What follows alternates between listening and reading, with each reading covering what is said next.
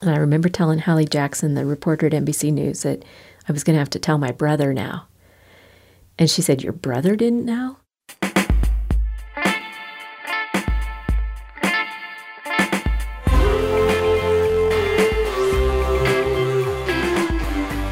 From Wyoming Public Media, this is Human Nature real stories where humans and our habitat meet. I'm Caroline Ballard. This time, we'll hear about a woman with a secret. Tanya Hansen still remembers the day she was diagnosed with breast cancer like it was yesterday. It was October 2nd, and it was about 10 o'clock in the morning. I'd had a mammogram before that and then some needle biopsies that are just absolutely awful and went in to see the the uh, gynecologist, and he said it's breast cancer, and I just burst into tears, and then the power went out. So we sat there in the dark, and he said, You're going to have to come back in a couple hours because they've split a main line. So then I drove around for a couple of hours, wasting time until I could go back and talk more about cancer and what my options were. It was awful. It was the worst day of my entire life.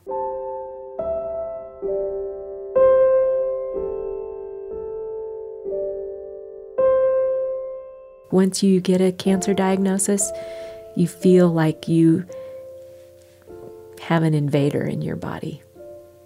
I felt a betrayal. You know, why me? Why did my body attack me?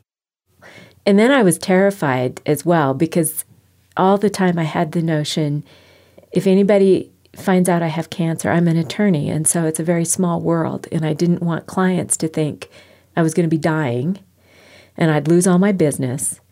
So I couldn't tell anybody, and I was afraid of people that I did tell if they would tell anybody. It, w- it was a, an incredibly lonely time in my life. About a month after her diagnosis, Tanya had surgery. She drove from home in a small town in Wyoming to a cancer center in Billings, Montana. November 8th, I had um, double mastectomy, both breasts removed, and then immediate reconstruction. Making the decision to remove was easy. The after effects, though, the the scarring, the scars hurt. Um, every now and then they'll just hurt. So every day it's a it's a reminder of cancer because um, the scarring is pretty significant. All the while, Tanya wasn't letting on that she was sick. When she had her surgery, she only took a week off work. Most people wouldn't have even known anything was wrong. So, who did you tell that you had cancer? Um, my very first phone call was to my significant other. And then my next phone call was to my daughter. And I couldn't call my mom because it was her birthday. So we had her birthday weekend, and then I told her. So those were the first three people, but I said, You can't tell anybody else. I have a client that is a dear, dear friend, and I told him um, because he knew something was a little off with me. And then I told my law partner, and that was it. Wow. Yeah, five people. And and those were the only five for a year and a half. Yes. Wow. Yes. I did a good job keeping a secret. Lawyers can keep secrets.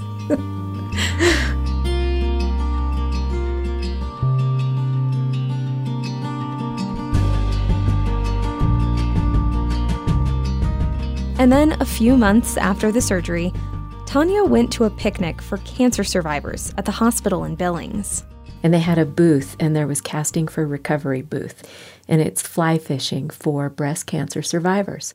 Tanya thought a retreat in Montana would be perfect because no one from Wyoming would be there, and her secret would still be safe.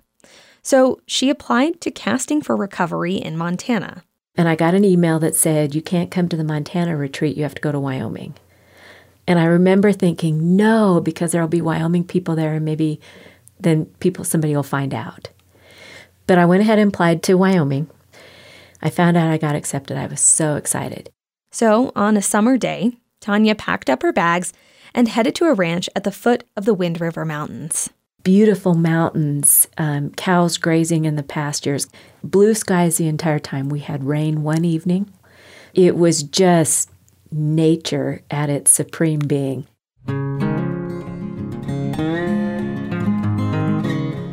Had you ever fly fished before? I had not. I had not, and I'm hooked. I'm absolutely hooked. I call it my new meditation therapy. What was it like to learn? Fly fishing's hard. I did not realize it's so technical. You have to know what the fish are eating, so you have to know about bugs and the life cycle of bugs. You have to know how to tie knots. And then we went out into a yard and actually practiced casting with a piece of yarn at the end of our line because it's all very, very technical and it's all about timing. So if you go too far, your line's going to end up in the weeds behind you. If you use your wrist instead of your whole arm, your line's just going to wrinkle up in front of you. So, in order to get that fly that weighs nothing into the water, you have to do absolutely everything right. And so the fly fishing, the actual casting motion of fly fishing, is a, kind of an exercise for all of your arm muscles that is non strenuous. Can you tell me about your first fish? My first fish on a fly. So when I got to Dubois, I had lunch, and then I went to a fly fishing shop, and I walked in and I said, I want to buy a fly. I want a commemorative fly. So when we went out fishing, the guide tied on my fly, and then right over next to the shore, she says, See if you can get your fly over there. And instantly, one nabbed. And I jerked too fast, and it, I lost it. But the next time, I caught it, and I kissed my first fish. it was the most spectacular two and a half days I have spent in a really, really long time. It was a remarkable experience because nobody was asking the cancer questions. We didn't talk about cancer. It was a cancer retreat where nobody talked about cancer. Nobody talked about cancer, except for NBC News. About a week before we got there, we had information that potentially NBC News was going to show up to do a report. I was like, okay, no big deal. NBC News is not coming to Wyoming. I show up at the retreat, and the director says, Oh, by the way, NBC News is going to be here, and we'd like you to be interviewed. I went, Oh, crumb.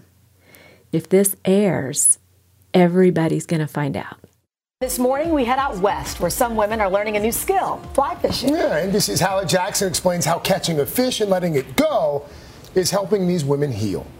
On Wyoming's Wind River, it's tough to find trout today. Not that Tanya Hansen minds. I remember telling Hallie Jackson, the reporter at NBC News, that I was going to have to tell my brother now. And she said, Your brother didn't know?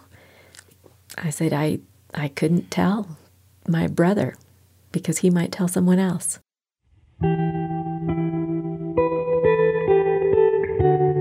After you told your secret to NBC, what changed? Uh, I was nervous. I was scared. I was scared what I was still scared what people would think. I was still fearful it would impact my business. And I was more afraid to come back and have to tell my brother and have to explain to my brother why he didn't know and why I didn't feel like I could tell him. So when I, I got back to town on uh, Sunday afternoon, I called my brother and I said, We need to meet. He says, So, what's up? And I said, Well, uh, I had breast cancer about a year and a half ago. And he said, What? And so I just kind of told him the story and apologized to him and told him I was really sorry. I said I was I I couldn't I couldn't tell people because I couldn't have people think that I was going to die. How did you feel inside after that that secret was out? Uh, honestly, I kind of feel free now. It feels good to not have a secret anymore. How often do you still fly fish? Uh, I fish three to four times a week instead of staying at my office and finishing up that last project. At 5:30 I am out the door. I have my waders on. I have my vest on. And I'm headed to the water.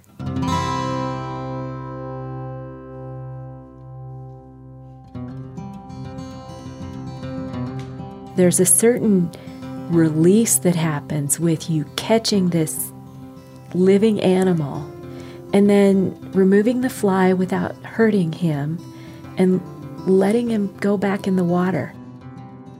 Sometimes you have to, you know, kind of let them revive themselves and hold them in the water in order for them to go. So it's almost kind of a, a healing sensation to catch the fish, be exhilarated, and then say, okay, so go back to your life.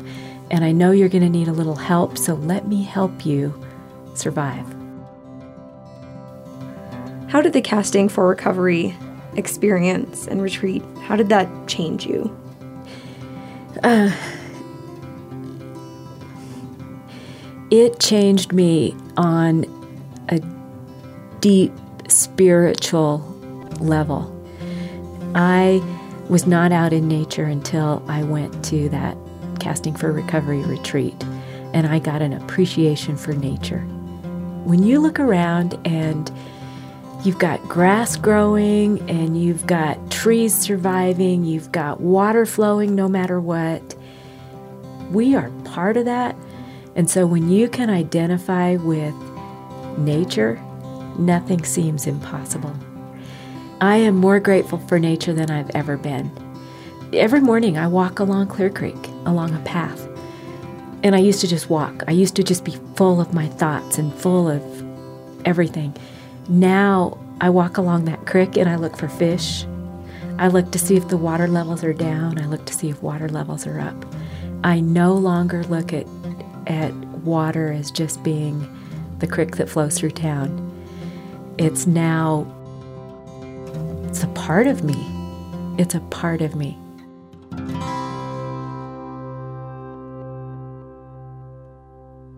Our storyteller was Tanya Hanson. Today, she's cancer free.